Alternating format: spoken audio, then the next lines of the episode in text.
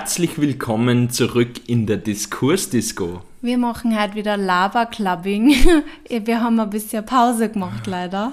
Lava-Clubbing, seit Ewigkeiten sind wir wieder mal zurück und ähm, mit richtig viel schlechten Gewissen, ehrlicherweise. Ja, es tut uns so leid. Wir haben gedacht, dass das für uns so besonders easy wird, weil ich habe ja den anderen Podcast, schauen wir mal, und, die, und da, die Astrid und die planen das halt schon immer im Vorhinein und nehmen im Vorhinein sehr auf und ich habe mir gedacht, Mani und ich, das wird super easy, weil wir können uns ja jederzeit zusammensitzen. Wir wohnen und das jederzeit machen und im Endeffekt ist es so, dass man ähm, ja, aber halt oft nicht dazukommen, weil so viel ist. Und der Napo will auch mitreden, aber weiß ich nicht. Ja, tatsächlich ähm, erstmal ganz witzig, dass wir tatsächlich ein schlechtes Gewissen haben und uns gleich mal voll entschuldigen, als würden echt voll viele Leute äh, sehnlichst darauf warten, dass dieser Podcast rauskommt. Mindestens der Paul wartet sehnlichst. Ja, also wir wollen da jetzt keine äh, Namen nennen, aber wir haben schon die ein oder andere Rückmeldung gekriegt, dass äh, wir doch endlich wieder mal eine Episode aufnehmen sollen. Man muss entschuldigend vielleicht dazu sagen, dass äh, wir auch durch diverse gesundheitliche Themen die letzten Wochen ein bisschen außer Gefecht war. Ja, es war stimmt, der war Zeit, krank. Genau, diesmal hat die Sophie äh, Männer Husten gehabt, glaube ich. ähm, die Problematik daran war vor allem, dass die Sophie wirklich keine Stimme gehabt hat. Zero. Ja? Ohne Witz, Zero Stimme. Und das, also ich bin das nicht gewohnt, dass ich wirklich gar nicht reden kann. Ich bin es auch nicht gewohnt, dass man so selten wer sagt, was ich falsch mache. Das war gerade so eine unnötig classic Ausrede. So, das muss droppen. Ja, das wollte ich jetzt da kurz drüber streuen.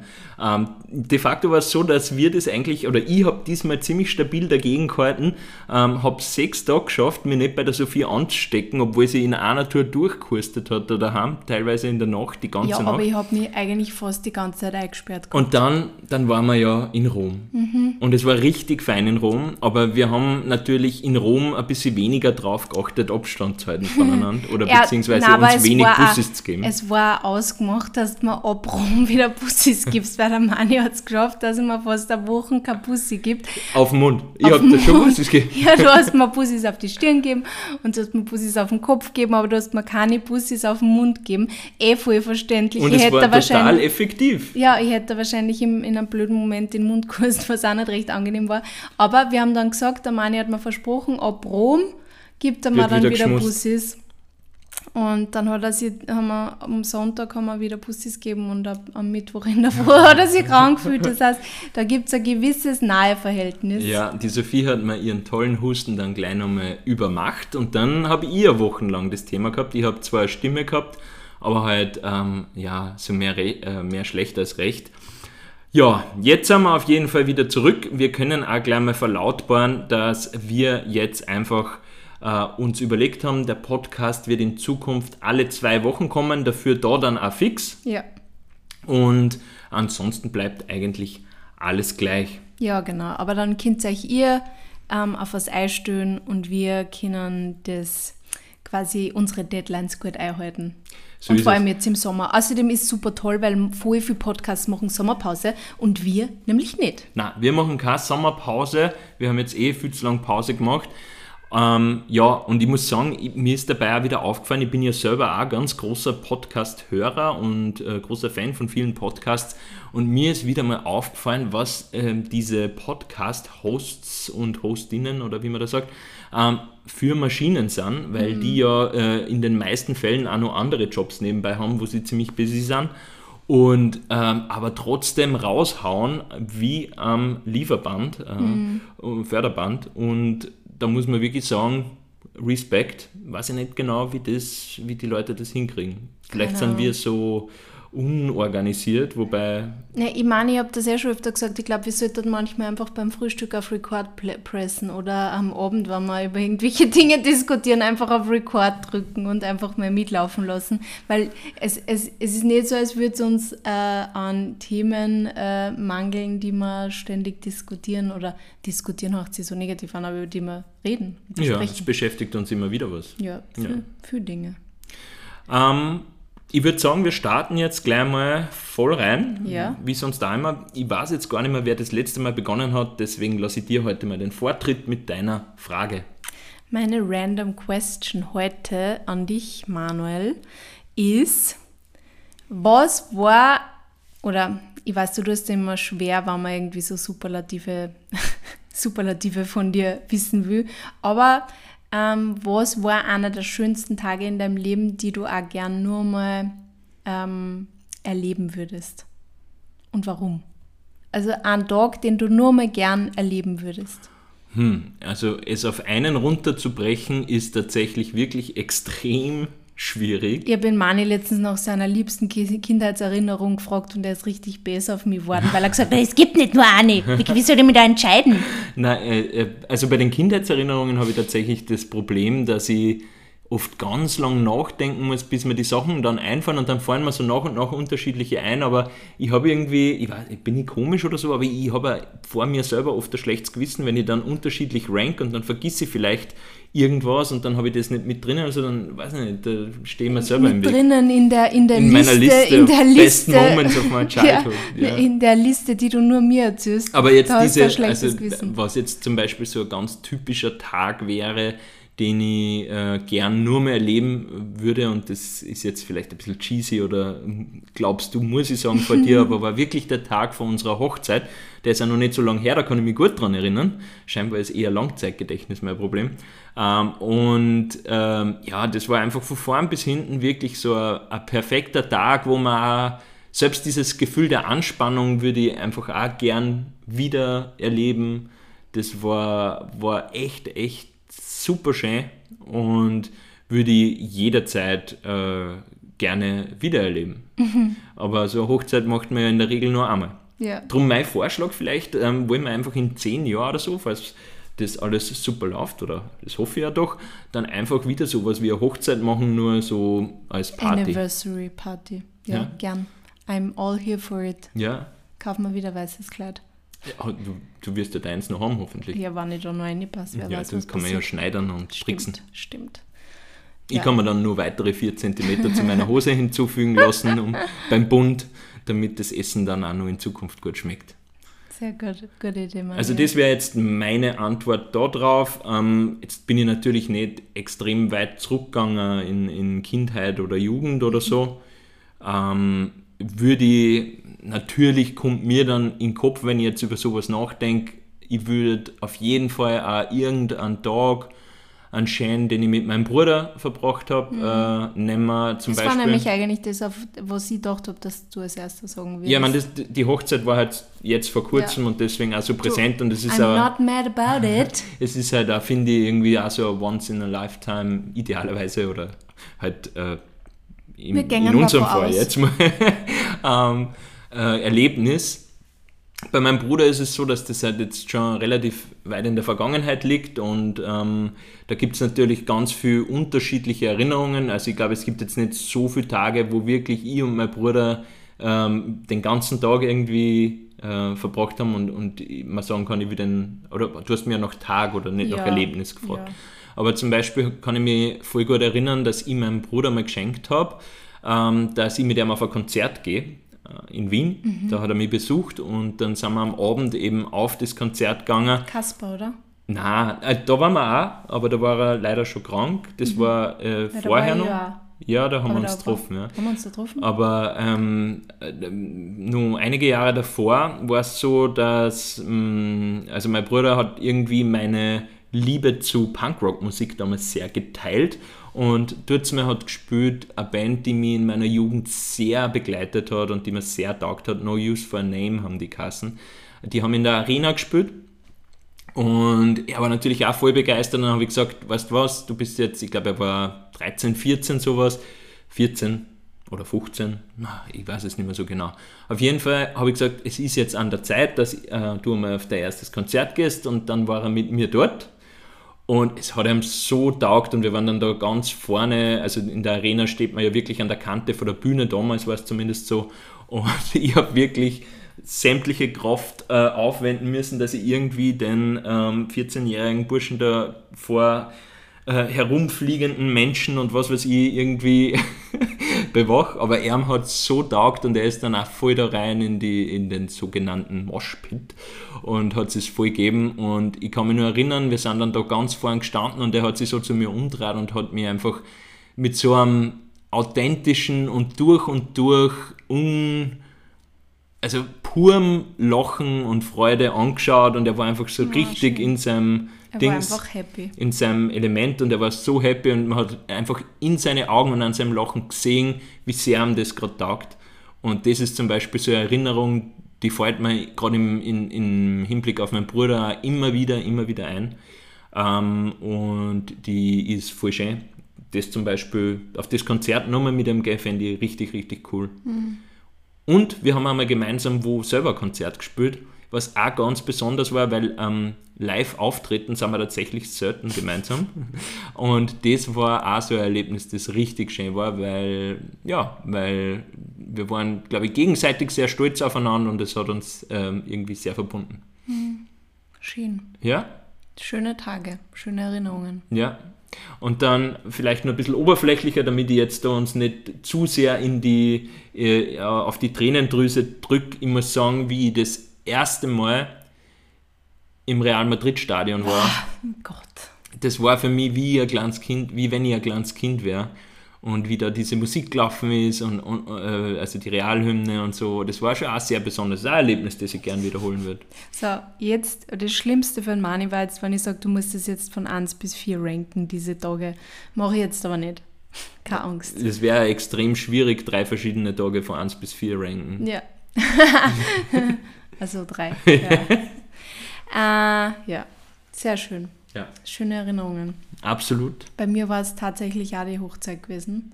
Ja, Ähm, beide Hochzeiten natürlich irgendwie. Die erste war nämlich auch sehr schön und intimate.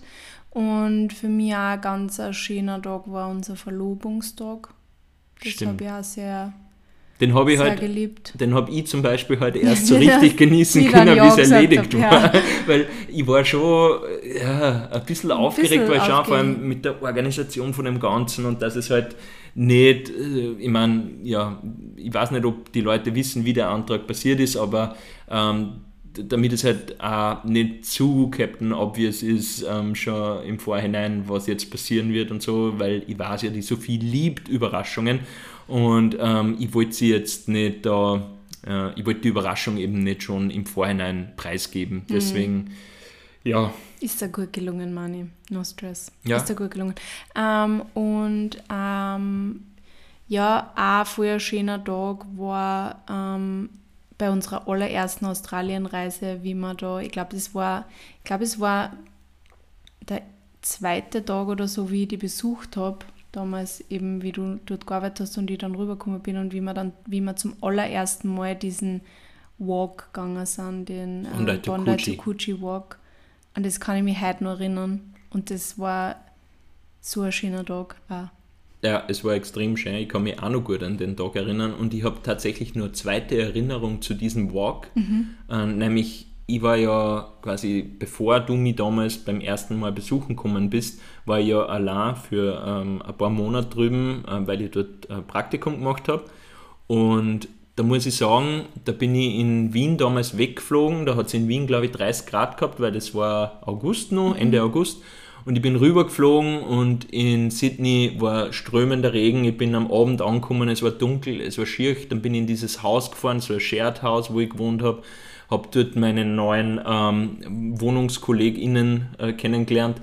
Und es war alles halt so ein bisschen abgefuckt, weil es hätte halt günstig sein sollen, äh, halbwegs. Und ich war da in einem Bezirk, der, der war voll cool eigentlich, aber da bin ich erst später draufgekommen. Auf den ersten Blick, ich kann mich erinnern, wie die Sophie dann gekommen ist, hat sie sich gefürcht, wie wir äh, da Runden Ja, es ist draht haben. halt schon ein bisschen ein shady Bezirk, so vor allem, wenn man am Abend kennenlernt. Ja, aber, aber das war halt mein erster Eindruck dann so von Sydney und ich habe mir dann so gedacht, fuck, habe ich das jetzt wirklich machen müssen? War das jetzt wirklich die richtige Entscheidung? Und irgendwie war ich dann so kurz in einer kleinen Tristesse drin, dann habe ich noch Jetlag gehabt, natürlich äh, ziemlich heftig, ich bin ja davor nie so weit geflogen. Und du hast mich vermisst. Ich habe die Sophie extrem vermisst äh, und habe mir gedacht, ja, war das jetzt schon so gescheit, nur mal diese Fernbeziehung quasi so einzugehen.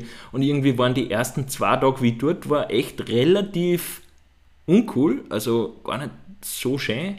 Und am dritten Tag bin ich dann in der Früh munter geworden, war ein bisschen fitter und habe mir gedacht, heute unternehme ich was. Und es war immer nur so bewölkt, nicht so schön. Bin dann eben nach Bondi gefahren und habe äh, dort, ähm, wie es noch geregnet hat, äh, irgendwo was gegessen. Bin dann losgegangen, weil ich diesen Walk gehen wollte. Da war dann der Regen vorbei. und habe mich dann, weil es relativ warm war auf einmal, oben auf dem Hügel in Bandai, wo man so in die ganze Bucht reinzieht, hingesetzt und in dem Moment ähm, weil im, weiß ich nicht, draußen am Wasser war, glaube ich, nur der Regen und in dem Moment sind wirklich zwei, ein doppelter Regenbogen über die ganze Bucht drüber, wie ich da gesessen bin, die Sonne ist durchgekommen, hat mich einfach angescheint ähm, und es war magisch, dieser Moment, vor allem für mich, weil nämlich muss man dazu sagen, dass Regenbogen auch immer nur eine Assoziation mit meinem Bruder ist, weil der hat meiner Mama mal gesagt, er schickt dir dann immer Regenbogen, wenn er mal nicht mehr da ist, quasi so auf die Art. Und in dem Moment habe ich so eine Verbindung zu mir, zu meinem Bruder, zur Welt und zu dem, dass alles gut ist, irgendwie verspürt, dass ich den Moment nie vergessen werde. Es gibt sogar ein Foto von, von der Bucht mit den Regenbogen drüber, das mir, falls ich es doch irgendwann mal vergessen sollte, daran erinnern könnte. Aber das war auch wirklich ein Moment, der hat mich auch sehr begeistert. Wird es wieder zurückgehen? Jetzt? Zu dem Moment. Also zu dem Moment, ja. ja. Temporär auf jeden Fall. Schön. So, coole Frage eigentlich. Mhm. Ja. Ähm, ich habe jetzt eine andere Frage.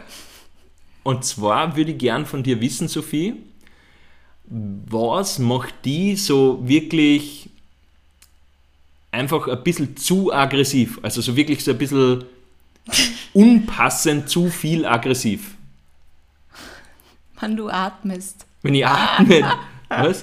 Achso, ja, Nein, mit deiner. Der Mani hat ein bisschen einen Tick manchmal. Und wenn er manchmal den Tick zu oft hat, weil ich ja Misophonie habe, das heißt, ich halte gewisse Geräusche aus und ich halte blöderweise Manis Tick nicht Sollen so wir das mal aus. versuchen, den Hörern, HörerInnen ja? da ein bisschen mitzugeben? Also, manchmal mache ich jetzt so. Ja, aber das macht er ja dann nicht nur einmal, sondern das macht er dann zehnmal hintereinander. Ja, da muss man halt auch dazu sagen, das dass ich vielleicht halt eine Allergie habe und das Ja, das, das ist, ist auch, du kannst da nichts für deinen Tick. Es ist, mhm. Du kannst weder für das eine noch das andere, was versuche ich mir immer zu verinnerlichen, aber das macht mir oft so, ja, ich weiß nicht, ob es aggressiv, ob das das richtige Wort oh ja. ist, aber es macht mich so. Du warst tatsächlich körperlich ähm, aggressiv. Du, du schubst mich dann so an und sagst, Mani, was ist jetzt schon wieder mit dir? Ist jetzt vielleicht ein bisschen überzogen.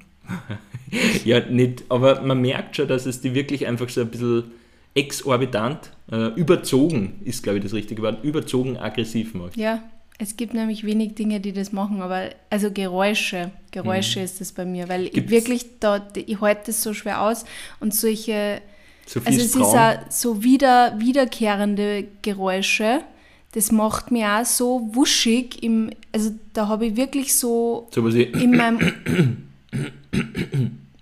ja, das, das nervt mich auch. Aber also auch so Computer wiederkehrende Geräusche oder sowas. Wenn, deswegen, wenn ich irgendwo Alarmanlage her und die am Abend, bevor ich ins Bett gehe und die hört nicht auf, dann macht mir das auch schon ganz wuschig, wenn ich nicht weiß, dass die bald aufhört. Und wuschig ist ja wirklich so ein Wort, das finde ich gut gewählt, weil das, ich finde, da kann man sich den Zustand vorstellen. Ja, es ist bist. so, wow! Ja, und ähm, ja, also Sophies Albtraum, wenn man zum Beispiel im Zug sitzt und nicht wirklich weg kann und dann sitzt gegenüber wer, der die ganze Zeit so ja, schmatzen oder andere Geräusche macht. Ja. ja. Das macht mir wahrscheinlich ähm, überzogen, unnötig aggressiv. Oh, oh mein Gott, da, da, Entschuldigung, jetzt, jetzt streue ich da wieder was von mir ein, aber ähm, kannst du dich an meine Zugstory erinnern? Das hat zwar nichts mit Geräuschen zum Tor, aber generell, was passiert eigentlich mit manchen Menschen im Zug, die werden da wirklich, also ich bin neulich mit dem Zug zu meinem Papa gefahren in die Steiermark und dann ähm, stieg da irgendwo in so einem Provinzbahnhof halt irgendeiner ein und setzt sie, ich bin auf so einem Vierertisch gesessen, setzt sie gegenüber von mir hin und was macht er?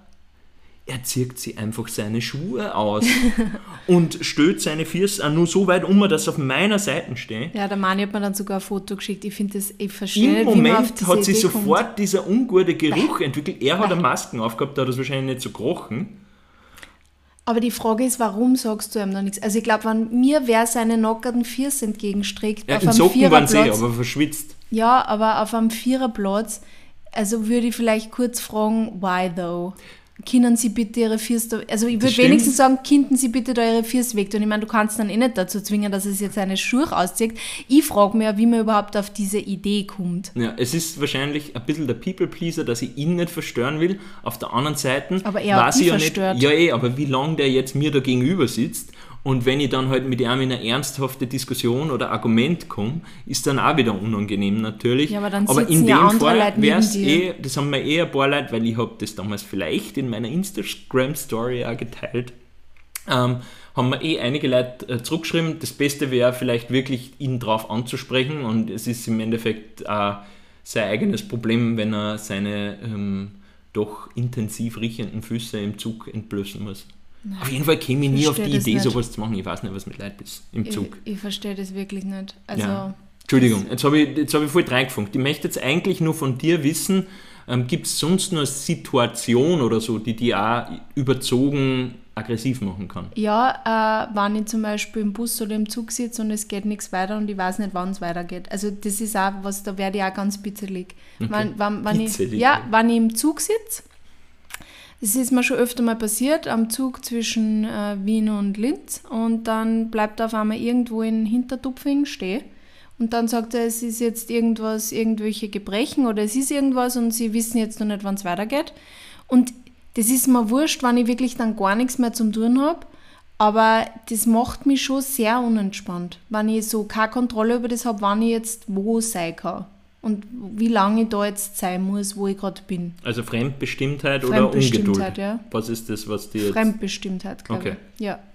Das nervt mich extrem. Also es, da, ja, da werde ich einmal ganz "Wuh", Ja. nervt mich und dann frage ich mir 10.000 Mal, wissen Sie schon was, wissen Sie schon was und keiner weiß was. Das Lustige ist, wenn ihr die Sophia mal wo sehen solltet, dann könnt ihr das sofort wirklich direkt erkennen, ob sie in einem dieser Zustände ist, weil man kennt ihr diese, ähm, dieses Gefühl sehr gut an ihrem Gesichtsausdruck an.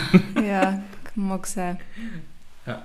Die Zornesfalte ist dann tief. Ja, definitiv. Ja. Dann kriegst du wieder Kopfweh, weil du so, so, so griesgrämig reinschaust Mhm. so lang. Ähm, ja, Mani, was ist es bei dir?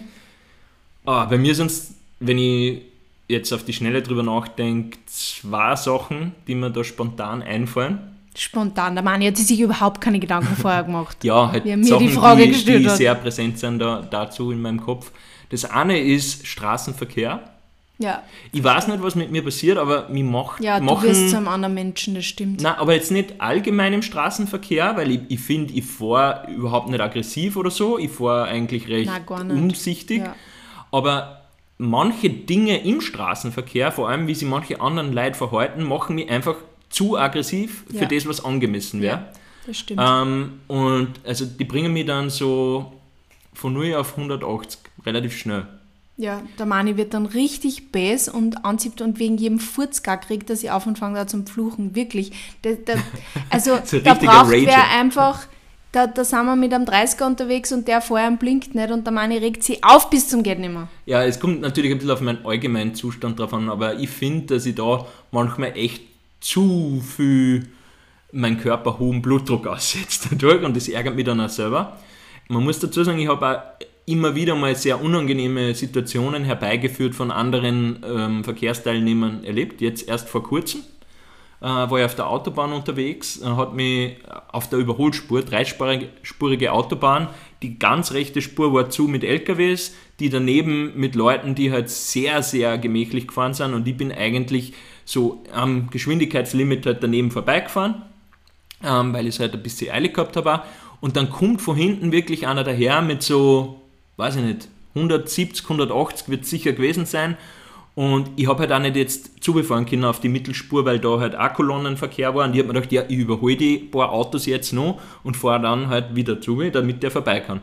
Und so, sobald die erste kleine Lücke war, ist der Typ rechts an mir vorbeigeschossen, vorn wieder eine und ich habe ihm dann mit der Lichthupe darauf aufmerksam gemacht, dass das nicht so cool ist, woraufhin dieser voll, ich möchte es jetzt nicht aussprechen, ja, äh, Horst? Horst, äh, das ist jetzt unangenehm für die Horste, aber ähm, ist er auf die Bremsen gesprungen, auf der Überholspur auf der Autobahn, woraufhin ich halt auch voll zusammenbremsen habe müssen und äh, so leicht rechts ausscheren habe müssen, damit ich ihm überhaupt nicht hinten drauf fahre. Und dann ist er so neben mir gefahren und hat dann sein Auto so nach rechts rübergerissen, wie er vorbeigefahren ist, dass ich selber mein Auto verreißen hätte müssen, sonst hätte er mich einfach auf der Autobahn abgeschossen. Und ich meine, sorry, aber bei aller Liebe, das, Das ist einfach, nur urgefährlich. das ist einfach sowas von ähm, von verantwortungslos und gefährlich. Es ist eigentlich ähm, auch hochgradig illegal und was da passieren kann, will man sich gar nicht ausmalen. Ich war dann echt für die restliche Fahrt ziemlich bedient, weil ich mir gedacht habe, wegen irgendeinem Idioten ähm, kann ich innerhalb kürzester Zeit da auch ganz anders ausschauen. Ne? Ich habe heute gelesen, dass dreimal mehr ähm, Männer bei Verkehrsunfällen sterben als Frauen. Ja, woran liegt das? Da haben wir nicht durchgelesen. Wieder gefährliches Halbwissen. okay, es wäre jetzt interessant zu wissen, weil ähm, jetzt kann man natürlich mutmaßen, aber dann bedient man halt wieder irgendwelche Allgemeinplätze, wo man dann nicht so ja. ohne Datenmaterial ist, das ist sehr schwierig. Ich werde es ja. lesen und dann werde ich nochmal. Naja, also Verkehr ist was, was mich ähm, hin und wieder ein bisschen zu aggressiv macht. Und dann ähm, gibt es noch eine Sache, die mich wirklich auch ganz, ganz arg nervt. Und das ist, wenn ich Arbeit. so immer wieder so angeschubst wie so leicht in Menschenmengen zum Beispiel. Jetzt ja, nicht, voll. nicht bei Konzerten, weil da ist man es irgendwie. Nein, aber wenn wir uns bei, bei, der, bei der Schlange ausstimmen, ja, Konzert oder zum so. Beispiel. Oder wenn man zum Beispiel äh, in öffentlichen Verkehrsmitteln unterwegs ist und dann schubst dann immer wieder wer so äh, kontinuierlich so leicht ein bisschen an, von der Seite, von hinten oder man merkt schon so, es ist halt so, wer der, der sagen will, ja, geht da ein bisschen weg, aber man kann nicht weggehen oder so, ja. Oder, das stimmt, da ist der Mann immer sehr. Oder halt auch in, in vollen, ähm, zum Beispiel du gehst zu irgendeinem Bäcker, es ist voll und, und, und es kommen Leute einer und die sagen dann nicht, kannst du bitte auf Zeiten gehen, sondern rempeln die immer so kontinuierlich ein bisschen an. Mhm. Oder in einem vollen Geschäft. Da wäre ich wirklich aggressiv, das macht mich fuchtig. Ja. Ich, da, ich, ich hasse die, es, geschubst die, zu werden permanent. Ich habe die vor mir. People don't schubs me rum. Mhm. Ja. Schiebt den Mann nicht herum, da wird er aggressiv, das wollt ihr nicht. Ja. Okay. Da fährt er seine Schultern dann aus. Ja, ja, ja, ja, das stimmt. Manchmal äh, spanne ich dann einfach meinen gesamten Körper an und bin dann einfach da. Und wer dann schubst, der ist ja, auf selbst, eigene Gefahr. Selbst schuld. Ja. So. So, Mani, magst du uns unser, unser, unser geheimes Thema von der heutigen Folge lüften? So geheim ist es auch nicht. Na, aber bis jetzt war es wir, haben, wir haben halt neulich ähm, ja, ähm, wie wir, wir waren ja vor kurzem in Rom. Das war wunderschön. Mhm. Ähm, zu einem ähnlichen Zeitpunkt äh, ist aber, hat die Kulturbranche ein relativ heftiger Skandal wieder mal erschüttert. Und ähm, wie leider so oft ist es darum gegangen, dass ähm, ein berühmter Musiker, ein Mann, ähm, eben sei es jetzt rechtlich oder auch nicht rechtlich falsche oder äh, problematische Dinge äh, gemacht hat.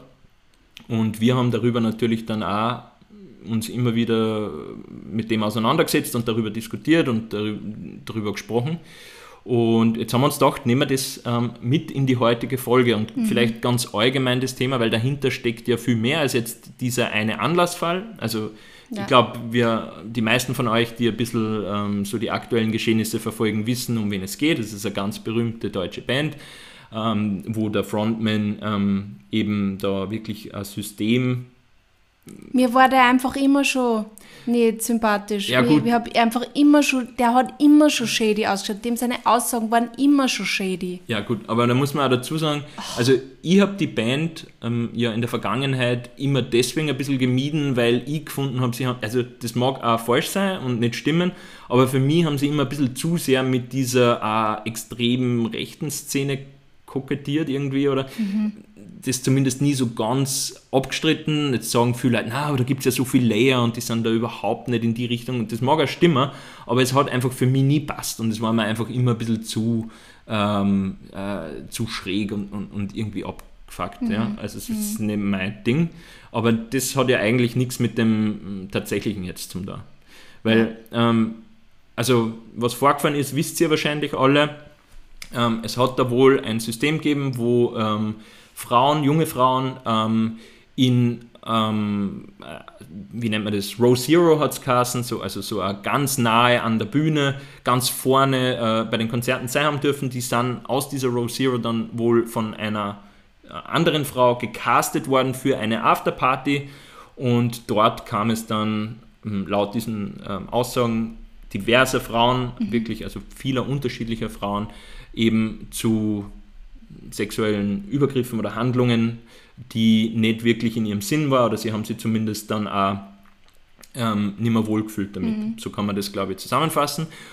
Und ähm, jetzt gibt es da ja mehrere Ebenen. Ich glaube, rein rechtlich ist es tatsächlich so, dass man mal abwarten muss, was da rauskommt bei diesen Vorwürfen, ob es wirklich rechtlich strafbare Elemente gibt. Und da sehe ich nur ein, dass man sagt, okay, das gilt die Unschuldsvermutung, auch wenn das natürlich immer so eine schwierige Aussage ist in so einem Fall, weil natürlich äh, das ist extrem schwierig. Also da gibt es ein Opfer, das unbedingt geschützt gehört und Oder wenn man sagt, Opfer. Äh, wenn dann alle so auf diese Unschuldsvermutung pochen, dann diskreditiert das irgendwie, finde ich, immer direkt auch ein bisschen die Glaubwürdigkeit des Opfers. Umgekehrt muss man sagen, dass es auch immer wieder Fälle gerade mit berühmten Persönlichkeiten gibt, wo halt auch so Vorwürfe kommen und dann ähm, nicht wahr sind. Bei wem war das? Bei diesem einen Fußballer, wo es dann sogar ein Video gegeben hat? Genau, aber ich meine, es ist einfach ah, wirklich extrem schwierig, weil ja. es so, äh, in, also bei solchen Delikten sind halt am Ende des Tages meist nur zwei Personen anwesend. Ja. Und insofern ähm, ist es echt sehr, sehr heikel. Ähm, wobei ich wirklich finde, dass es einfach so ein Delikt das mich selber auch so emotionalisiert. Ich bin da immer primär eher auf Opferschutz bedacht. Ähm, aber man kann natürlich auch schnell mit solchen Anschuldigungen äh, Leben von dem anderen auch zerstören. Natürlich, ja. natürlich. Ähm, aber unabhängig davon, das ist ja die rechtliche Komponente. Ja. Und da wird ermittelt und da wird rauskommen, was dann Sache ist. Ja. Ähm, Finde ich halt an der ganzen Geschichte so unangenehm, dass einfach nicht hergegangen wird und akzeptiert wird, dass auch dieses andere Verhalten, das ja wirklich eine Systematik gehabt hat und wo wirklich eine, eine Struktur aufgebaut worden ist, wo äh, eben junge Frauen in, also ich meine, was erwartet man, wenn man auf eine Afterparty eingeladen wird, dann erwartet man, man ist halt auf irgendeiner exklusiven Party, das sind ein paar mhm. Leute und so, ja, mhm. und das ist ja nicht so unlogisch, dass man das vielleicht gern hätte, dahin zu gehen. Ja. Aber wenn man dann von dort wieder in einen weiteren Raum geführt wird, der nur dazu von Securities bewacht wird, wo man sein Mobiltelefon vielleicht abgeben muss, wo man dann ähm, mehr oder weniger freiwillig dort Alkohol und andere Substanzen zu sich nehmen kann, aber wo alles quasi organisiert darauf ausgelegt ist, dass man das halt ja. halt macht und dadurch vielleicht in einen Zustand kommt, wo man andere Entscheidungen trifft, die man sonst treffen würde, plus die Drucksituation, dass man dort jetzt halt in einem so einem kleinen abgeschiedenen Raum ist, der von Securities bewacht wird, man ja. hat sein Telefon nicht mehr mit. Ich finde, dadurch wird ja die, ähm, die Entscheidungsfreiheit schon massiv eingeschränkt oder zumindest in eine Richtung gelenkt und diese Systematik, dass man da nicht bereit ist zu sagen, das ist falsch, das ist auch zu verurteilen und ähm, da muss was dagegen da werden, das finde ich die eigentliche Dramatik in der Diskussion, weil es gibt nämlich ganz viele unterschiedliche Frauen, die das so bestätigen und woraus sie eigentlich ein sehr eindeutiges Bild ergibt. Ja. Und jetzt wird wieder so getan, wie wenn ähm, quasi ja, die ja alle selber ähm, gewusst haben, was sie machen und quasi nicht glaubwürdig sind in dem, was sie sagen. Und das finde ich dann halt auch wirklich problematisch, wenn man sagt, man glaubt einem vielleicht berühmten Menschen mehr als zig anderen, die wirklich ein Bild zeichnen, zeichnen, unabhängig voneinander, das recht eindeutig ist und die dann quasi, obwohl sie schon die traumatische Erfahrung gemacht haben von dem, was sie da erlebt haben, ähm, dann auch noch in die Situation bringt, dass sie halt als Lügner oder, ja. ähm, weiß nicht, Fame, äh, geile ja. Menschen dargestellt werden. Äh, oder halt irgendwie so dargestellt ja, werden, als das, würden sie wen halt, verleumden. Das, das finde ich halt überhaupt immer so lächerlich, weil ihr habt das ja auch geteilt auf meine Social Media Kanäle und dann, ich meine, es war eh nur eine Nachricht, aber dann kommt halt eine Nachricht zurück, wo dann auch drin steht, naja, aber es gilt die Unschuldsvermutung, man muss schon schauen und das sind halt schon sehr oft sehr fame, geile Frauen dahinter und dann denke ich mir einfach nur, was für ein Fame. Was ist das für ein Fame, den die da vermeintlich hinterherjagen, wenn sie sagen, sie, äh, sie sind da ähm, quasi sexuell irgendwie, also weiß ich jetzt nicht, ob Vergewaltigung im Raum steht, aber jedenfalls, dass es da zu Übergriffen gekommen ist.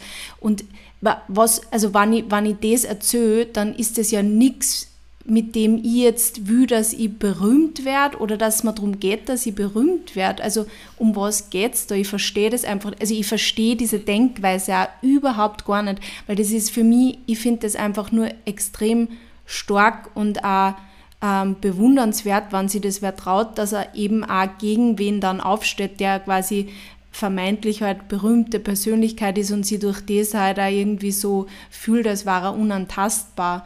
Ähm, und ja, das finde ich ganz traurig und das finde ich auch, also es hat, es hat mich auch so, so betroffen gemacht, wie ich dann diese Nachricht gelesen habe, die auch eben von einer Frau war, wo ich mir denke, geht's noch?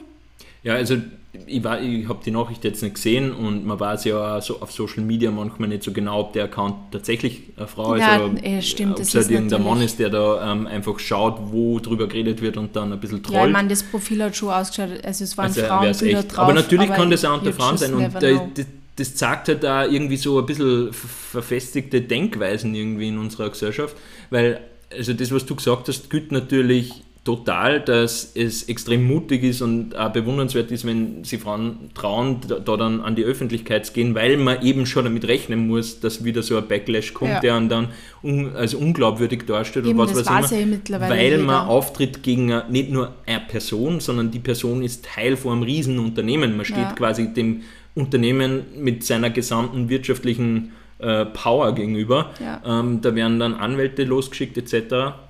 Also man geht da auch ein ziemliches Risiko ein, ähm, wenn man sowas macht. Und das ist ja auch eigentlich absurd, dass man äh, äh, irgendwie äh, ja, ein System geschaffen hat oder eine Umgebung geschaffen hat, in der es eigentlich hochriskant ist, mit solchen äh, Ungerechtigkeiten und missbräuchlichen Dingen, die an widerfahren sind, an die Öffentlichkeit zu gehen oder die Leute dafür zur Verantwortung ziehen, ja. zu ziehen. Und das ist wirklich was, das behagt mir auch überhaupt nicht und ärgert mich vor allem auch als Mann extrem, weil ähm, immer wieder gibt es dann natürlich die Diskussionen, ähm, ob jetzt, ja, also quasi das, es wird natürlich schnell dann auch verallgemeinert, Männer sind so und so. Und ich würde jetzt mal von mir behaupten, dass ich damit wirklich überhaupt nichts am Hut habe. Ja. Ähm, es ist natürlich so, es ist ja dann im Umfeld von der Debatte dann nur eine andere ähm, recht unschöne Nachricht rauskommen in der Woche, nämlich mit dem, dass in Deutschland irgendwie ein ah, Drittel genau. der jungen Männer äh, der Ansicht wäre, es wäre in Ordnung, also Gewalt wäre in Ordnung gegenüber der Partnerin. Was, äh, also ich kann das gar nicht glauben im ersten Moment, dass die also Leute wirklich so, das, ich, so allem, gestört sind. Nämlich, also ich glaube, es waren sogar junge Männer. Ja. Und was ich eigentlich nur absurder gefunden habe, also ich, ich weiß nicht, also es ist halt volles Bubble-Denken, aber ähm, ich denke mir einfach, wo sind diese Männer? Weil, also das, das würde ich einfach nicht glauben, so jetzt in, in meinem Freundes- und Bekanntenkreis, aber ähm, es gibt ja auch Studien, wie viel Prozent äh, der Männer häusliche Gewalt ähm, quasi ähm, oder wie viel Frauen häusliche Gewalt widerfahren, widerfahren, widerfahren, widerfahren, widerfahren. ist. Ähm, widerfährt. Widerfährt. Ja. Wie viele Frauen häusliche Gewalt, Gewalt erfahren. erfahren. Ja. Genau dass das ja, dass da die Dunkelziffer ja extrem hoch ist. Und dann denke ich mir immer so, in meinem, in meinem direkten Bekanntenkreis würde mir jetzt niemand einfallen, aber du kannst ja da nirgendwo reinschauen. Also im Endeffekt, du weißt das nicht und du weißt ja dann nicht, wie die Personen sind, wenn sie nicht mit dir sind. Ja. Und ähm, was für Einstellungen wenn, sie haben. Das ist das, was ich jetzt noch weiter ausführen wollte. Also, wenn man das her der Drittel, dann ist es wohl auch so, dass wahrscheinlich Männer, die das jetzt nicht aktiv praktizieren, halt auch vielleicht manchmal wegschauen oder nichts sagen. Ja. Und dadurch macht man sich halt irgendwie auch ein bisschen mitschuldig an dem Ganzen. Ja, total. Und ich glaube, dass halt auch als Mann man mittlerweile ein bisschen das Interesse haben sollte oder muss auch. Äh, also gar nicht jetzt nur, also es gibt ja unterschiedliche Persönlichkeitsstrukturen und die einen sind ein bisschen fremdnütziger ausgelegt und die anderen schauen halt primär immer auf sich selbst. Mhm. Aber selbst aus einem Eigennutzen hat es als Mann einen Sinn, wirklich aktiv gegen sowas aufzutreten, weil man einfach nicht, also weil man, also ich will einfach auch für mich selber nicht Teil von so äh, von sowas sein in keiner Form und Weise und mir da auch nichts zu Schulden kommen lassen. Mhm. Und ich will auch einfach nicht mit solchen Leuten irgendwie unter äh, Bettdecken gesteckt werden. Ja, ja ich, ich, manchmal droppe ich so Sachen wie, eure Männer sind einfach so scheiße. Ja, das war und das, das macht die Mani dann ganz narrisch, weil natürlich meine Mau mein, mein Manuel ist nicht scheiße, aber manchmal habe ich wirklich das Gefühl, Männer, also wie diese Studie nämlich auch gelesen habe, weil ich glaube, ich habe es dir als erster gesagt, oder? Und dann habe ich da einfach, ich habe dann einfach gesagt, Alter, Männer sind einfach so scheiße. Aber natürlich, man darf das nicht über einen Kamm scheren, aber auch wenn wir jetzt wieder drüber reden, die, die Leute, die quasi das aktiv betreiben und die Leute, die halt wegschauen. Also ganz ehrlich, diese eine bekannte Band, über die wir jetzt eben geredet haben, wenn man da der eine Typ sagt, äh, naja, aber er hat von dem alles nichts mitgekriegt, Bullshit. Wirklich, Wer, wer das glaube ich der, nicht. Der, der Schlagzeuger oder was? Ich weiß nicht, irgendeiner, der das, das Statement verlautbart hat, ich merke mir die Namen nicht, aber irgendwer hat ein Statement verlautbart, wo er auch Dass er sie gesagt, gesagt hat, dass der, der, der Sänger hat sie entfernt von der Band und er ja, hat da quasi ja, genau. nichts. Er, hat, Das er, er, kann, ja. er kann im Endeffekt gar nichts dafür und er, er tut sich da distanzieren. Das finde ich einfach, ja, kannst eh machen, kannst eh schreiben, aber es ist einfach ein kompletter Bullshit, weil du hast halt im Endeffekt dabei, dabei zugeschaut, wie solche Dinge halt auch passieren. Also das, das kann man mir einfach nicht erzählen, dass der das nicht mitgekriegt hat, wann da schon so viel Leute beteiligt waren dran, Securities, diese Frau, die die ja gecastet hat, oder ich glaube es waren zwei. Also das sind schon so viele Leute, dass da das wer andere nicht mitkriegt, das I doubt Also it. Das sind wirklich Sachen, wo man halt nicht wirklich Einblick hat und ich, ich tue mir selber, da ich jetzt nie auf so großer Ebene irgendwie im Musikbusiness gearbeitet hätte, schwer das irgendwie nachvollziehen zu Ja, können. aber du hast in Aber einer Band glaub- gespielt. Ja, aber ne, ja. War das bei euch in der Band? Habt ihr nicht alles voneinander gewusst? Also wir haben bei unserer Band relativ alles voneinander gewusst, aber das waren halt auch Konzerte in einer anderen Größenordnung und ein ganz anderes äh, generelles Setup. Aber ähm, also ich weiß es nicht, wie das genau abläuft. Ich glaube halt auch, dass es schon spätestens jetzt, wo diese Vorwürfe draußen sind, dringend an der Zeit wäre, sie da auch zu distanzieren als Band von der betroffenen Person. Zumindest bis das alles sauber aufklärt ist. Äh, Und schon vor dem Hintergrund, es muss ja nicht rechtlich sein. Es, man kann auch sagen, das ist einfach moralisch nicht in Ordnung. Ja, ey. Und ähm, jetzt geht die Diskussion natürlich auch ganz oft so in die Richtung, ja, aber die Frauen haben ja gewusst, auf was sie sich einlassen. Das ist ja, dann wird immer, ah, neulich habe ich im Fernsehen mir Diskussionen angeschaut und ich habe mir gedacht, ah ja, was für ein Cringe-Fest. Da sitzt da irgend so ein, wie alt war der, wahrscheinlich 60 Jahre, so ein Dude aus der Musikbranche mit seinem bunten Schal sitzt er da und so, buh, äh, so, so auf, auf, wie man halt cool war vor 50 Jahren. Und, und sagt halt dann so, ähm, ja, also Rock'n'Roll ist kein Ponyhof. Oder irgendwie so. Und ich habe mir nur gedacht, und dann, aber ja, das ist wieder ein anderes Thema, also Diskussionskultur, da können wir nachher noch ein bisschen drüber reden. Äh, Und, und da denke ich mir dann halt auch, ja, eh nicht. Und ich verstehe auch, dass es sowas wie einen gewissen Fankult gibt, dass man eine berühmte Person verehren kann und vielleicht triggert das bei manchen irgendwelche sexuellen Fantasien. Fair enough, das mag es geben und das kann man auch machen. Und ich finde es noch nicht einmal so verwerflich, dass dann ein Künstler vielleicht auch mit der Person schlaft, wenn das einvernehmlich alles ist. Aber die Systematik und die Struktur dahinter, die sie da jetzt erstmal abzeichnet, die finde ich, hat überhaupt nichts mehr mit dem anderen zu tun, weil eben Ja. diese Freiwilligkeit, diese uneingeschränkte Entscheidungsmöglichkeit für die Beteiligten mehr worden. gegeben Nein. ist, aus meiner Sicht, Ja. äh, und, oder zumindest eingeschränkt wird. Und da, abgesehen davon, dass einmal die Praktiken dann wieder das nächste Thema sind, inwiefern ist, also wenn man sich selbst einlässt, auf mit wem zu schlafen, wenn da dann gewaltsame Dinge passieren, auf die man vielleicht nicht äh, vorbereitet war oder die man nicht hat, äh, das ist ja auch nicht in Ordnung. Also da, da werden extrem viele Grenzen in eine ganz, ganz schlechte Richtung verschoben.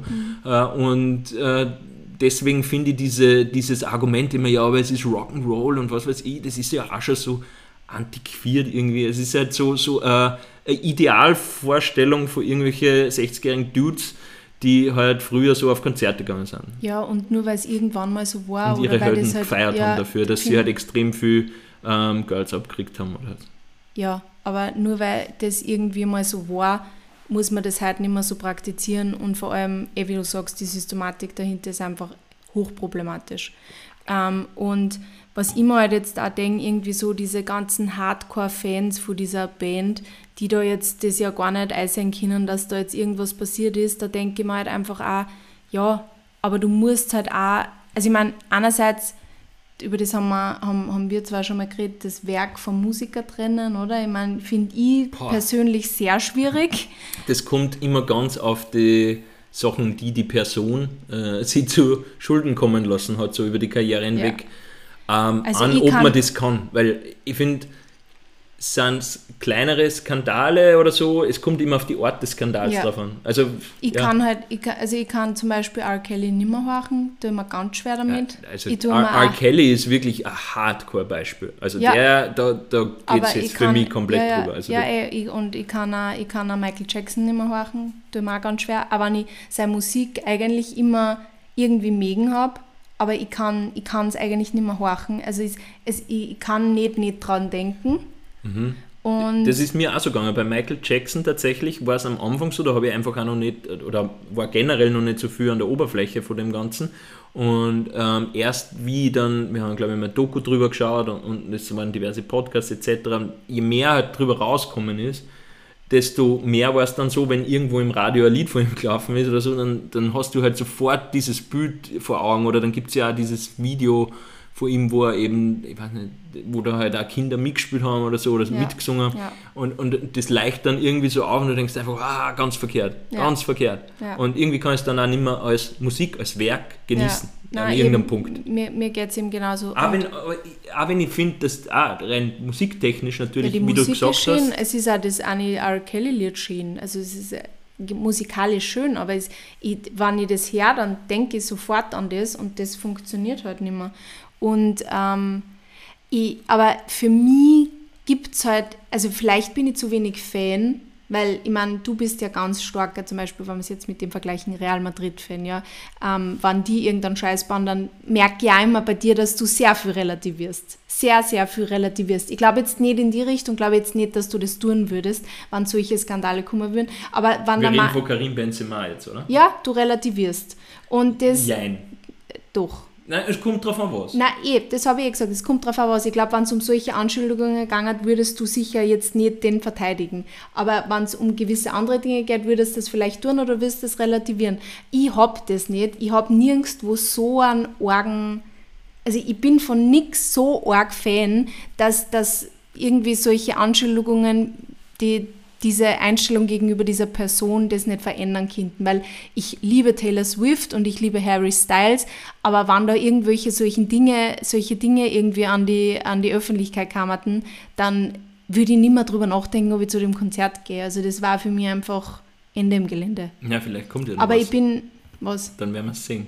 Also ich, Du meinst Harry Styles, ob noch was kommt, dass wir da oder nicht Taylor hingehen? Swift, keine Ahnung, vielleicht so. kommen ja noch so Dinge an die... Äh, ich äh. weiß man ja nicht, was in der, im Laufe einer Karriere passiert. na, eben, aber deswegen, ich glaub, das würde ich nicht du, Du stößt relativieren. das jetzt für Mida und Real Madrid natürlich so auf einer oberflächlichen Ebene, wo es dann halt, weiß ich nicht, natürlich finde ich es verwerflich, wenn ähm, Fußballer, die schon Unmengen an Geld verdienen, dann noch Steuern hinterziehen und so. Ich glaube, und das, meine Relativierung in dem Fall ist oft halt dann irgendwie, dass ich, ich glaube nicht, dass sie Fußballer XY mit, ähm, sage ich jetzt mal, der sich sein Leben lang primär auf Sport äh, konzentriert hat und vielleicht jetzt äh, betriebswirtschaftlich, steuerrechtlich nicht ganz so viel ähm, auf darüber hat, ähm, dass der sich dann ein hochgradig komplexes Steuervermeidungssystem überlegt, sondern ich glaube, dass die halt einfach auch diese Sachen outsourcen an Firmen und die Firmen dann den Scheiß dran und natürlich bist du verantwortlich als Person. Nein, und man, ich glaube es nicht, dass er ihm sagt, soll man da noch was dran, dass sie das vielleicht besser für die ausgeht. Ich glaube es nicht, dass der die Frage gestellt hat, wahrscheinlich, ja aber die, ich, ich glaube, dass diese Menschen auch wie oft eben Künstler im Musikbusiness recht eindimensional denken und sie denken, oh geil, äh, mehr Kohle. Und Ja, das ist ja, eher, eh. das finde ich generell halt einen, einen, einen sehr komplizierten Zug in uns oder einen schlechten Zug irgendwie so in heutzutage, aber ähm, de facto ist es auch in unserer Gesellschaft so, dass Geld irgendwie doch äh, die Welt regiert. Und ich Kind jetzt, also jetzt unabhängig von der Steuervermeidung, aber wenn ich zum Beispiel im Fußball drüber rede, dass jetzt alle nach Saudi-Arabien wechseln, äh, ich könnte jetzt nicht sagen, dass wenn mir wer äh, irgendwie 100 Millionen für ein Jahr in Saudi-Arabien ein bisschen über einen Platz schleichen, äh, zahlt, dass ich dann sage, na, das will ich fix nicht machen, weil das widerspricht allen meinen Idealen. Könntest du das von dir sagen? 100 Nein, Millionen? Nein, nein, eh nicht. Ja, Also, eben. Es ist eh- halt nein, nicht eh- so einfach. Ja? Mani, ich habe auch nicht gesagt, dass du solche Anschuldigungen nicht auch Nein, aber weil äh, ich wollte nur sagen, verurteilen wo würdest. ich, wo ich Da- relativiere, ja, ja, ich bei solchen Sachen eher, als wie jetzt bei, äh, also bei solchen ähm, Vergewaltigungsthemen. Also da, da Ja. bin ich immer so, dass ich sage, als erster horcht man sich einmal an, was das Opfer zum Sagen hat. Und, ähm, ich wollte damit einfach nur sagen, dass ich glaube, ich diesen Fankult vielleicht auch nicht ganz so arg nachvollziehen kann. Also ich kann einfach nicht nachvollziehen, wie man Fan dieser Band sein kann und das dann irgendwie nur verteidigen kann. Ich glaube, das ist halt irgendwie, ich kann das schwer nachvollziehen, weil ich selber nicht so ein Fan von irgendwas so stark bin. Andererseits, selbst wann es wahrscheinlich war, ich finde, sowas kann man nicht mehr irgendwie verteidigen. Also, oder halt, sowas muss irgendwie verurteilt werden. Und ich, ich weiß, in dieser, in dieser Diskussion, von der du geredet hast, haben sie ja letztens darüber geredet, ob man quasi dieses Konzert jetzt in Wien stattfinden lassen sollte. Ja, und ah, ja, das ist finde ich, find ich schwierig, ehrlich gesagt, wenn solche Anschuldigungen sind. Finde ich schwierig, weil da geht es nicht nur darum, aber dass man diese Band quasi cancelt, darum ja. geht es mir nicht. Ich finde, es geht um den Schutz der Opfer. Ja, aber die Problematik, die ich an dem Ganzen sehe, ist halt, also dieses, dieses Konzert nicht stattfinden zu lassen, müsste kommen, entweder von der Band, idealerweise, dass sie sagen, wir machen die Tour nicht, bis das alles geklärt ist. Das wäre wär eigentlich die ehrlichste und finde ich aufrichtigste Art und Weise. Ja. Aber natürlich machen die das nicht, weil für die da einer viel Geld dran hängt und dann kann man sagen, jetzt eigentlich auch ein bisschen weird, die haben ihr Leben sicher genug Geld verdient, ja. für das, dass sie jetzt äh, sagen könnten, wir lassen es. Ja. Aber, ja, aber sie müssen wahrscheinlich urviel Aber da hängt für die halt auch irrsinnig viel dran, wahrscheinlich auch persönliches Werk, persönliches Lebenswerk, was weiß ich, das werden ihre Gründe sein und deswegen verteidigen sie das scheinbar auch über, ich weiß jetzt nicht, wer daran beteiligt war und wer nicht, aber äh, verteidigen sie das offensichtlich auch über ihre Werte oder was auch immer, falls sie sowas haben, hinaus. Ähm, aber eigentlich wären die ja mal angehalten, das abzusagen. In nächster Linie ähm, gibt es da ja Organisatoren von so einem Konzert, das macht ja nicht die Stadt Wien, die das Konzert organisiert, ja, das sondern es ist ein Konzertorganisation, Organisator. Und äh, die werden angehalten, halt zu sagen, hey, sorry, unter diesen Anschuldigungen fühlen wir uns nicht wohl, das jetzt da über die Bühne zu bringen. Wir wissen nicht, was da jetzt wieder passieren wird. Äh, wir wissen nicht, was passiert ist und wir wollen ehrlich gesagt, dass das vorher sauber aufgearbeitet wird, bevor wir da überhaupt nur äh, ähm, äh, ein Konzert veranstalten. Und das ist halt die eigentliche Problematik, weil natürlich, solange es eben jetzt rechtlich nicht einwandfrei abgehandelt ist, ist es wahrscheinlich von öffentlicher Seite her schwierig, äh, jetzt per, per gesetzlichem Eingriff oder per behördlichem Eingriff zu sagen, das darf nicht stattfinden, weil du ja irgendwie so wie immer im Rechtlichen eben äh, Begründung für sowas brauchst, äh, eine handfeste am, am am Papier. Und deswegen glaube ich, ist da jetzt also für die, für die Stadt per se das schwierig, solange nicht nur, solange das nicht wirklich handfest, eindeutig, schwarz auf weiß da liegt. Ja, aber der, der, der, da wird es ja Verträge geben zwischen dem Konzertveranstalter und der Band zum Beispiel oder auch zwischen, genau. der, zwischen der Location ja, und dem Konzertveranstalter. Und ja, und da glaubst du nicht, dass da vielleicht irgendwas drinnen steht, wenn solche Anschuldigungen oder so aufkommen oder dass. Ja das, Wird, also, also, kann ich, ich mir nicht vorstellen, dass, dass, dass es da nicht irgendwelche Möglichkeiten gibt, dass man von dem zurücktritt, weil das sind ja wirklich schwerwiegende also Anschuldigungen und wann das wirklich, wirklich so auch passiert ist alles, von dem man jetzt ja eigentlich mal ausgehen kann, ähm, denke ich mir, dann sollte das doch auch aufzulösen sein. Also deswegen, also das kann ich mir einfach nicht vorstellen. Ich kenne es jetzt nur von den Verträgen, die wir so unterschreiben in unserem Alltag. Da steht eigentlich auch immer überall drin in so einer Werbekooperation, dass wir uns nicht jetzt irgendwie der Marke schädlich Schad, ja, genau, gegenüber genau, verhalten. Also auch durch, eigene, ja. durch eigenes Verhalten jetzt äh, gewisse Äußerungen, die halt irgendwie äh, legal problematisch sind, ja. aber auch teilweise ähm, schädlich generell Image fürs schädlich. Markenimage sein ja, könnten. Ja, eben. Und, und, deswegen denke ich mir, dass bei sowas bei uns ja drinnen steht, ob das, nicht, ob das nicht dort da ist und dass es da dann nicht die Möglichkeit gibt. Und dann denke ich mir wieder, vielleicht. Ich glaube aber, dass die Möglichkeit gäbe es. Das, eben, aber ich, ich glaube, dass sowohl Veranstalter als auch Band nicht bereit sind, das durchzuziehen. Und die zwar sehe ich halt primär in der Verantwortung, das, ähm, das nicht durchzuführen. Ja, das sind einfach geldgeil wahrscheinlich. Ja. Wenn's, also vor allem die Band denkt sich wahrscheinlich, ja, das ist jetzt unsere letzte Chance. Weil dann wird es halt wahrscheinlich rauskommen, vor allem wenn es rechtlich dann geklärt ist und da dann auch was rauskommt. Ja, das ist die Frage, ob da was eben rauskommt oder ob sie es halt so durchziehen. Das ist ja generell so ein Ding, das habe ich mir dann in, in weiterer Folge, habe ich so ein bisschen nachgedacht über das, wie heutzutage oft so Skandale ablaufen.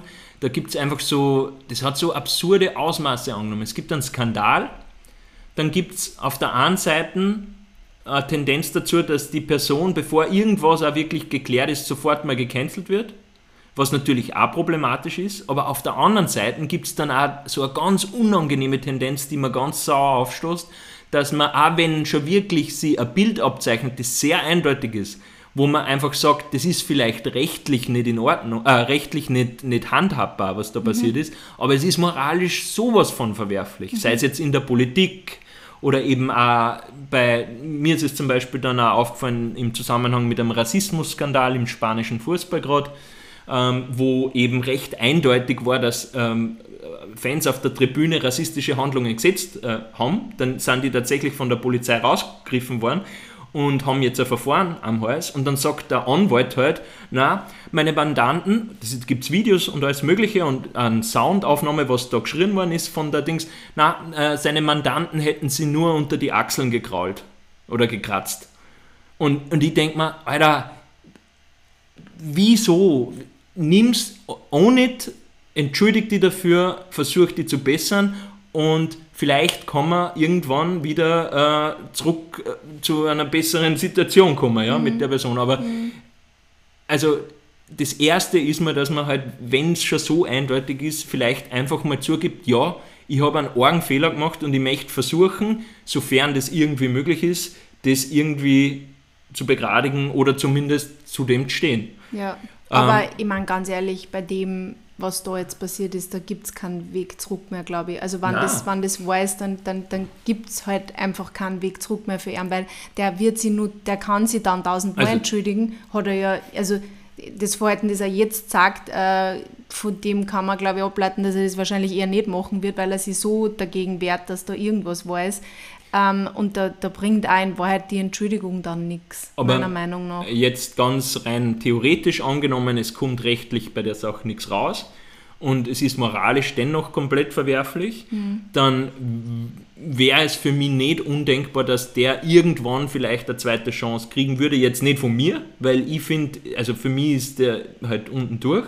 Aber ich könnte mir halt vorstellen, dass wenn wer hergeht und sagt, es tut mir wirklich aufrichtig leid und sie wirklich äh, ehrlich engagiert irgendwie sein Fehler zumindest auf irgendeine Art und Weise Buße zum Tor oder irgendwas dafür in eine Richtung zu bewegen, die diese Problematik im Generellen vielleicht aufarbeiten hilft, ähm, dann schließe ich nicht aus, dass es an irgendeinem Punkt wieder Personen gibt, die sagen, okay, man nimmt der Person das jetzt wieder ab, weil das ist schon auch problematisch heutzutage.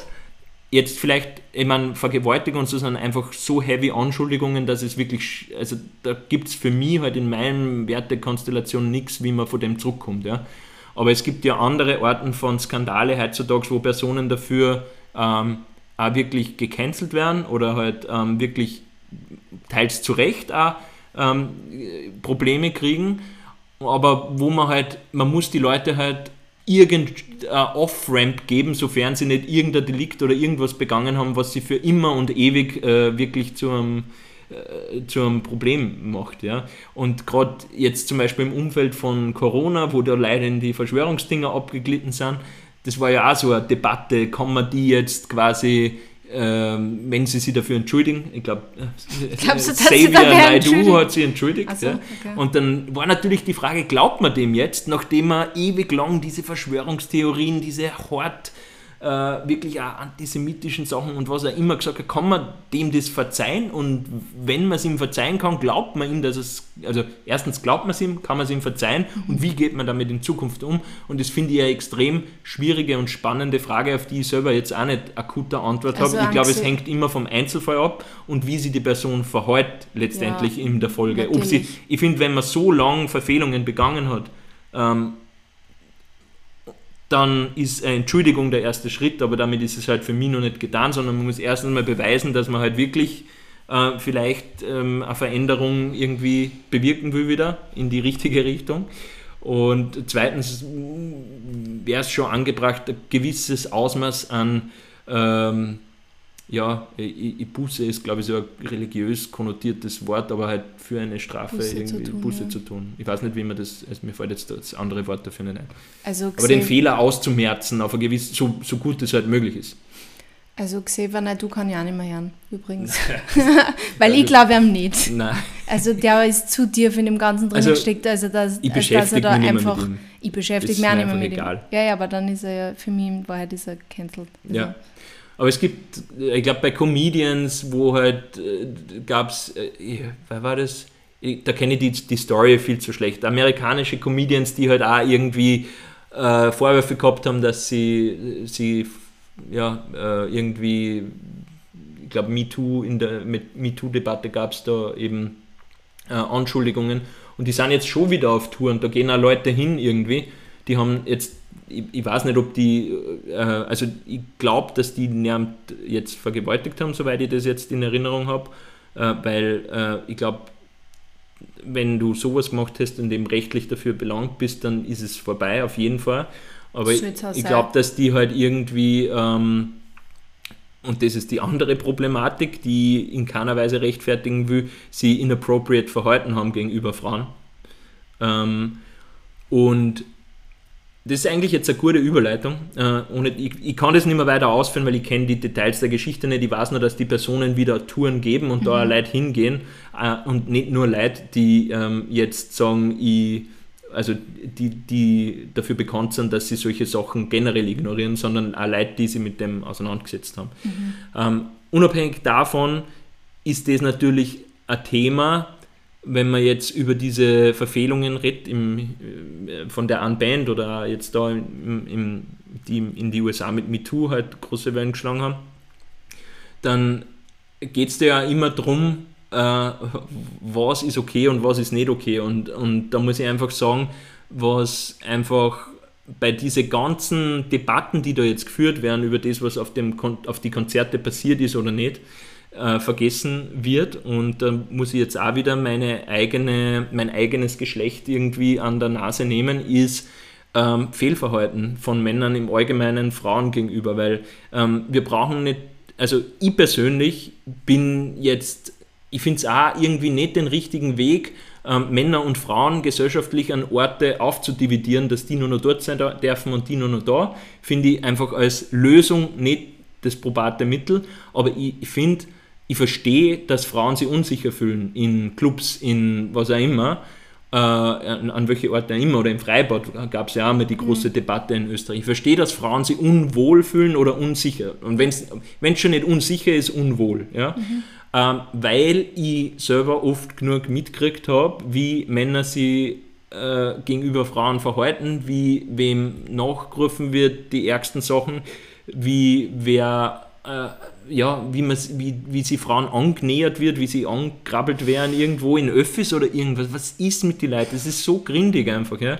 Und das ist, da muss man wirklich ansetzen. Ich glaube, ich weiß nicht, wie man das bewerkstelligt, aber man muss wirklich dieses Verhalten im Allgemeinen von Männern gegenüber Frauen irgendwie auf neue Füße stellen, finde ich.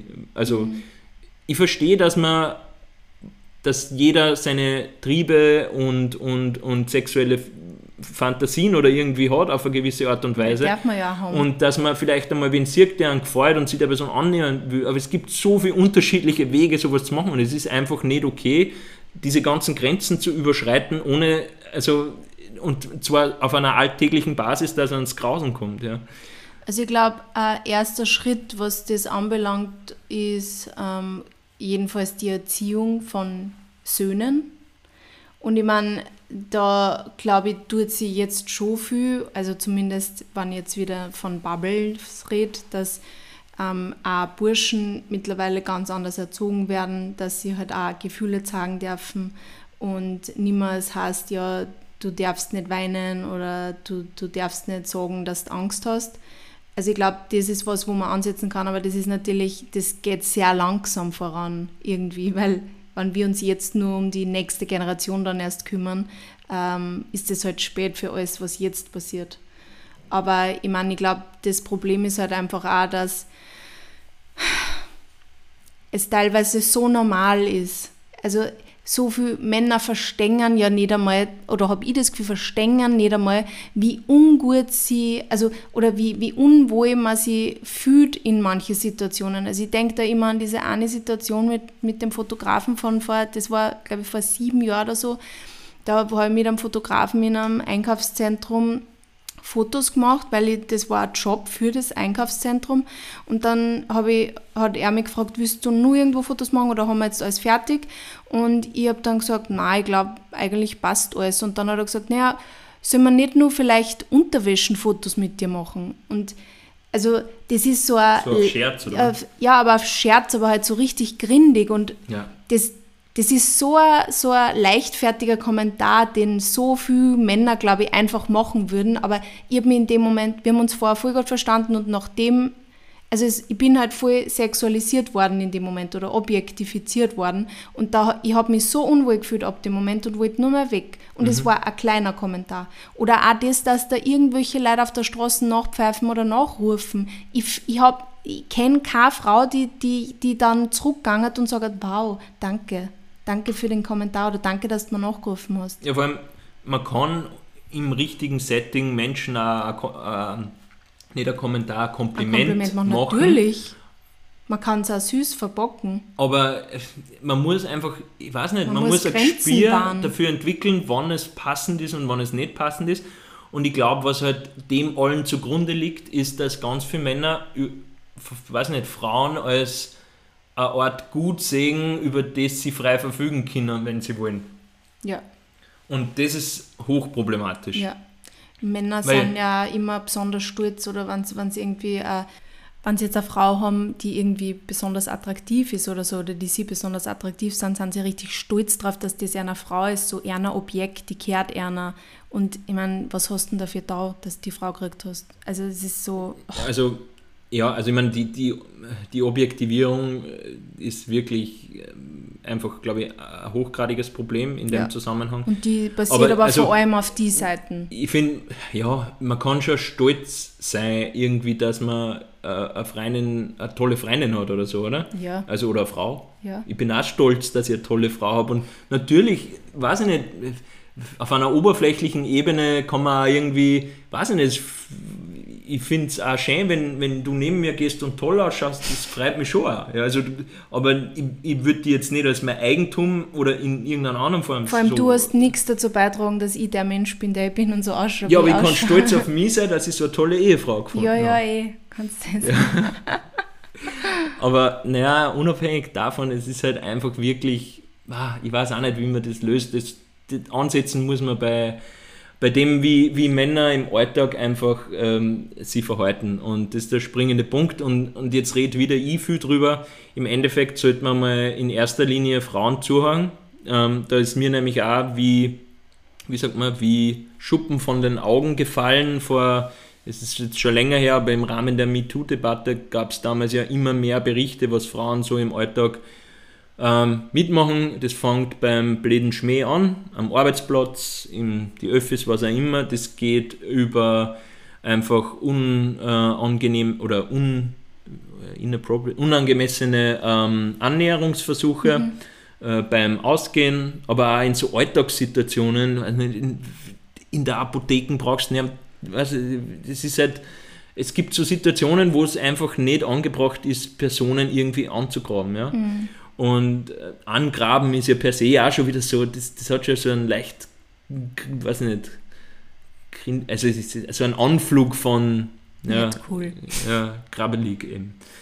Ähm, aber natürlich, flirten muss am Ende des Tages, finde ich, sollte schon erlaubt sein auf eine gewisse Art und Weise. Aber man muss einfach ein Gefühl dafür entwickeln können oder entwickeln, äh, was für Frauen okay ist und was für Frauen nicht okay ist. Und das hat einfach am Ende des Tages auch viel damit zum tun, wie, wie man auf Menschen schaut generell und wie man ähm, mit Menschen generell interagiert, ob man ihnen zuhört zum Beispiel, ob man Signale richtig deuten kann. Und ich glaube, da wäre es bei ganz vielen Männern, kann man jetzt auch sagen, ähm, wichtig, sich einmal anzuhorchen, äh, was mit Frauen passiert im Alltag und sie dann zu überlegen, wäre das deine Tochter, würdest du das dann immer noch okay finden? Ja, Keine oder Ahnung. was davon. Wärst deine Ehefrau, würdest du das immer noch okay Ja, finden? und was davon habe ich selber auch schon gemacht. Also, Ja. weil ich glaube, dem muss man dann halt einfach auch ins Gesicht schauen und muss man sich auch eingestehen, okay, da habe ich auch schon Scheiße gebaut. Und ich bin mir sicher, dass da jeder schon mal Scheiße gebaut hat. ja, Und das, also, wenn man sich dann drauf kommt, ich meine, ja, kommt immer drauf auf was, aber dann und aus dem lernt und sie jetzt denkt, okay, das war eigentlich wirklich scheiße, dann ist das ja gut. Also ich glaube, diese Selbstreflexion, die fördert manche Männer einfach sehr. Also ich finde, gerade wenn es um eben jetzt nun vom, vom Level her vielleicht weiter unten anzusiedelnden Verfehlungen ist, wie eben einmal einen unangemessenen Schmäh zu machen oder so, sagt niemand, dass es in Ordnung ist, aber wenn dann wer sagt, dass es nicht in Ordnung ist, dann sollte man vielleicht einfach nicht sofort in diesen Reflex verfallen, sie jetzt zu verteidigen und zu sagen, ja, man darf ja nicht mehr und bla bla. Das könnte äh, äh, hier anwesenden Personen passieren, aber jetzt nicht auf, äh, auf das Thema bezogen, ähm, sondern einfach mal zuhören, warum das für die Person jetzt nicht okay war äh, und daraus zum Lernen vielleicht für die Zukunft, das einfach nicht mehr zu machen. Ja. Ich denke mir immer, wenn mir wer sagt, dass das für eine Person oder für eine Personengruppe oder was auch immer ähm, nicht okay ist oder irgendwie verletz, verletzend ist, dann kann ich für mich abwägen, wie wichtig ist mir das im Verhältnis zu der Verletzung von einer Person oder von einer Personengruppe. Und ähm, in die allermeisten Fälle kommt man zu dem Schluss, ähm, es hat einfach null Relevanz für mich, das aufrechtzuerhalten gegenüber der Verletzung, die dadurch passiert.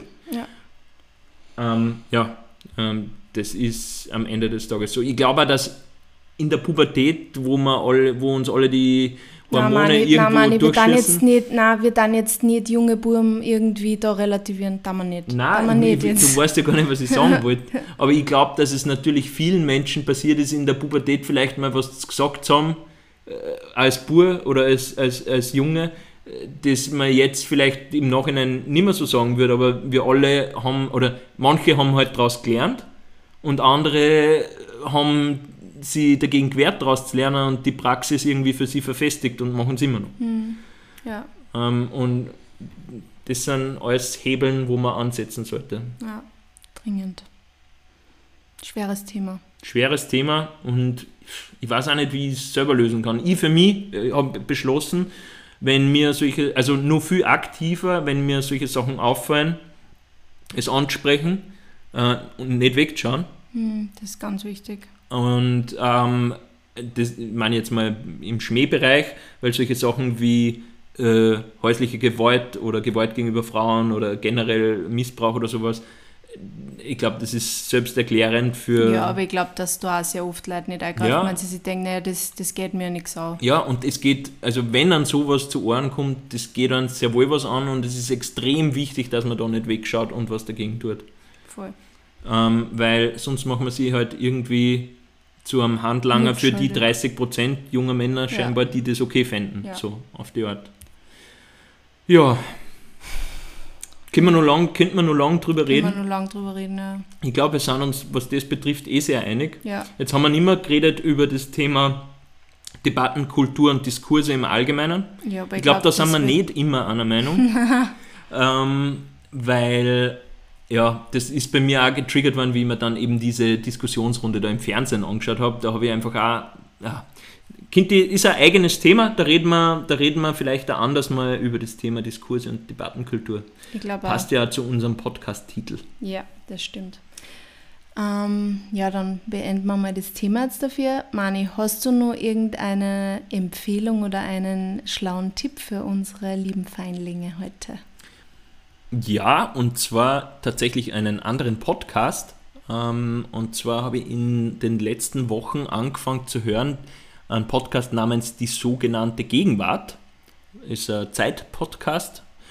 Und da wird auch so über aktuelle Debatten und Themen gesprochen, aber es wird immer quasi ein Werk der Popkultur oder ein aktuelle großes Thema genommen und anhand dessen werden die ähm, diskursiv, diskursiven Hintergründe und die äh, Debatten, die dahinter stecken, auf einer höheren Ebene irgendwie analysiert. Und ich finde, äh, man kriegt da extrem viel so Hintergrundwissen oder zumindest voll viel mit über aktuelle Debatten und, und unterschiedliche Gesichtspunkte der Debatten und ähm, unterschiedliche Blickwinkel auf Dinge.